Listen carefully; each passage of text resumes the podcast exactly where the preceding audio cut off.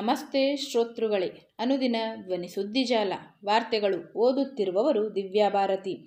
February ಇಪ್ಪತ್ನಾಲ್ಕು ಶನಿವಾರದ ವಾರ್ತೆಗಳು. ಈಗ ವಾರ್ತೆಗಳ ಮುಖ್ಯಾಂಶಗಳು. ದಿಲ್ಲಿ ಚಲೋ ಎಫ್ಐಆರ್ ದಾಖಲಿಸದ ಹೊರತು ಶುಭಕರಣ್ ಸಿಂಗ್ ಅಂತ್ಯ ಸಂಸ್ಕಾರವಿಲ್ಲ ಬಿಜೆಪಿ ಸುಲಿಗೆ, ಕಾಂಗ್ರೆಸ್ ಆರೋಪ ಸುಪ್ರೀಂ ತನಿಖೆಗೆ ಒತ್ತಾಯ. ಶೇಕಡಾ ನಲವತ್ತರಷ್ಟು ಕಮಿಷನ್ ಸುಳ್ಳು ಜಾಹೀರಾತು ಆರೋಪ. ರಾಹುಲ್ ಸಿಎಂ ಡಿಸಿಎಂಗೆ ಸಮನ್ಸ್. ಎಪಿಎಂಸಿ ಕಾಯ್ದೆ ಉಲ್ಲಂಘನೆಗೆ ಹತ್ತು ಪಟ್ಟು ದಂಡ. ವಿಧಾನ ಪರಿಷತ್ನಲ್ಲಿ ಮಸೂದೆ ಅಂಗೀಕಾರ. ಈಗ ವಾರ್ತೆಗಳ ವಿವರ. ದಿಲ್ಲಿ ಚಲೋ ಎಫ್ಐಆರ್ ದಾಖಲಿಸದ ಹೊರತು ಶುಭಕರಣ್ ಸಿಂಗ್ ಅಂತ್ಯ ಸಂಸ್ಕಾರವಿಲ್ಲ.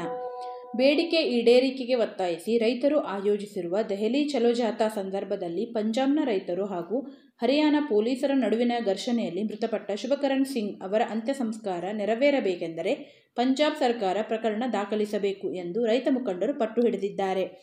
ಪಂಜಾಬ್ ಮುಖ್ಯಮಂತ್ರಿ ಭಗವಂತ್ ಮಾನ್ ಅವರು ಮೃತ ಶುಭಕರಣ್ ಅವರ ಕುಟುಂಬಕ್ಕೆ ರೂಪಾಯಿ ಒಂದು ಕೋಟಿ ಪರಿಹಾರ ಮತ್ತು ಅವರ ಸೋದರಿಗೆ ಸರ್ಕಾರಿ ನೌಕರಿ ನೀಡುವುದಾಗಿ ಘೋಷಿಸಿದ್ದರು.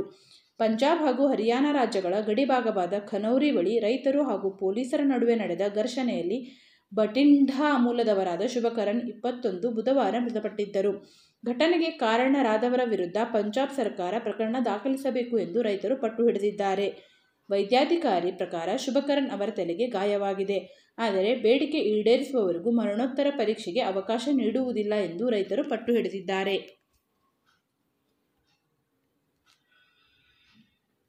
ಬಿಜೆಪಿ ಸುಲಿಗೆ, ಕಾಂಗ್ರೆಸ್ ಆರೋಪ, ಸುಪ್ರೀಂ ತನಿಖೆಗೆ ಒತ್ತಾಯ.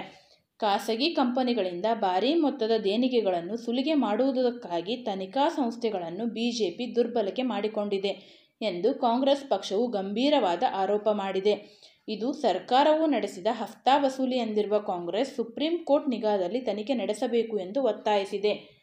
ಕನಿಷ್ಠ ಮೂವತ್ತು ಕಂಪನಿಗಳಿಂದ ಹೀಗೆ ಹಣ ವಸೂಲಿ ಮಾಡಲಾಗಿದೆ. ಈ ಎಲ್ಲ ಕಂಪನಿಗಳು ಕೇಂದ್ರದ ಸಂಸ್ಥೆಗಳಿಂದ ತನಿಖೆಗೆ ಒಳಗಾಗಿದ್ದವು. ಎರಡು ಸಾವಿರದ ಹದಿನೆಂಟು, ಹತ್ತೊಂಬತ್ತು ಮತ್ತು ಎರಡು ಸಾವಿರದ ಇಪ್ಪತ್ತೆರಡು ಇಪ್ಪತ್ತ್ಮೂರು ಆರ್ಥಿಕ ವರ್ಷಗಳಲ್ಲಿ ಹೀಗೆ ರೂಪಾಯಿ ಮುನ್ನೂರ ಮೂವತ್ತೈದು ಕೋಟಿ ಮೊತ್ತವನ್ನು ವಸೂಲಿ ಮಾಡಲಾಗಿದೆ ಎಂದು ಕಾಂಗ್ರೆಸ್ ಪ್ರಧಾನ ಕಾರ್ಯದರ್ಶಿ ಜೈರಾಮ್ ರಮೇಶ್ ಶುಕ್ರವಾರ ಹೇಳಿದ್ದಾರೆ. ಕಾಂಗ್ರೆಸ್ ಪ್ರಧಾನ ಕಾರ್ಯದರ್ಶಿ ಕೆಸಿ ವೇಣುಗೋಪಾಲ್ ಅವರು ಕೇಂದ್ರ ಹಣಕಾಸು ಸಚಿವೆ ನಿರ್ಮಲಾ ಸೀತಾರಾಮನ್ ಅವರಿಗೆ ಪತ್ರ ಬರೆದಿದ್ದಾರೆ. ಬಿಜೆಪಿ ಪಡೆದುಕೊಂಡ ದೇಣಿಗೆಯ ಕುರಿತು ಸುಪ್ರೀಂ ಕೋರ್ಟ್ ಮೇಲ್ವಿಚಾರಣೆಯಲ್ಲಿ ತನಿಖೆ ಏಕೆ ನಡೆಸಬಾರದು ಎಂದು ಈ ಪತ್ರ, ಪತ್ರದಲ್ಲಿ ಪ್ರಶ್ನಿಸಿದ್ದಾರೆ.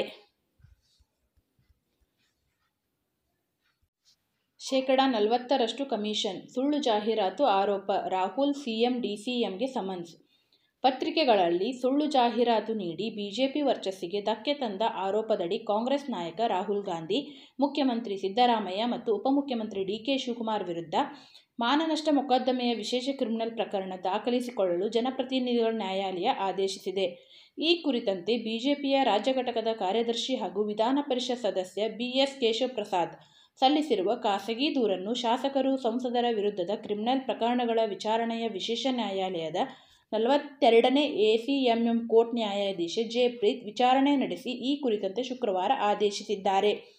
ದೂರಿಗೆ ಸಂಬಂಧಿಸಿದಂತೆ ಆರೋಪಿಗಳ ವಿರುದ್ಧ ಸಾಕಷ್ಟು ಆಧಾರಗಳಿದ್ದು ಈ ದೂರಿನ ವಿಚಾರಣೆಯ ಅಗತ್ಯವಿದೆ ಎಂಬ ಅಭಿಪ್ರಾಯದೊಂದಿಗೆ ಮೂವರು ಆರೋಪಿಗಳಿಗೆ ಸಮನ್ಸ್ ಜಾರಿಗೊಳಿಸಲು ಆದೇಶಿಸಿದ್ದಾರೆ.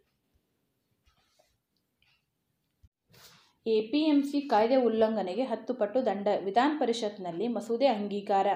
ಕೃಷಿ ಉತ್ಪನ್ನಗಳ ಮಾರುಕಟ್ಟೆಗಳ ನಿಯಮ ಉಲ್ಲಂಘಿಸುವ ವ್ಯಾಪಾರಿಗಳಿಗೆ ಹಿಂದೆ ಇದ್ದುದಕ್ಕಿಂತ ಹತ್ತು ಪಟ್ಟು ದಂಡ ಹಾಗೂ ಮೂರು ತಿಂಗಳವರೆಗೆ ಜೈಲು ಶಿಕ್ಷೆ ವಿಧಿಸಲು ಅವಕಾಶ ಕಲ್ಪಿಸುವ ಪರಿಷ್ಕೃತ ಮಸೂದೆಗೆ ವಿಧಾನ ಪರಿಷತ್ ಶುಕ್ರವಾರ ಅನುಮೋದನೆ ನೀಡಿದೆ.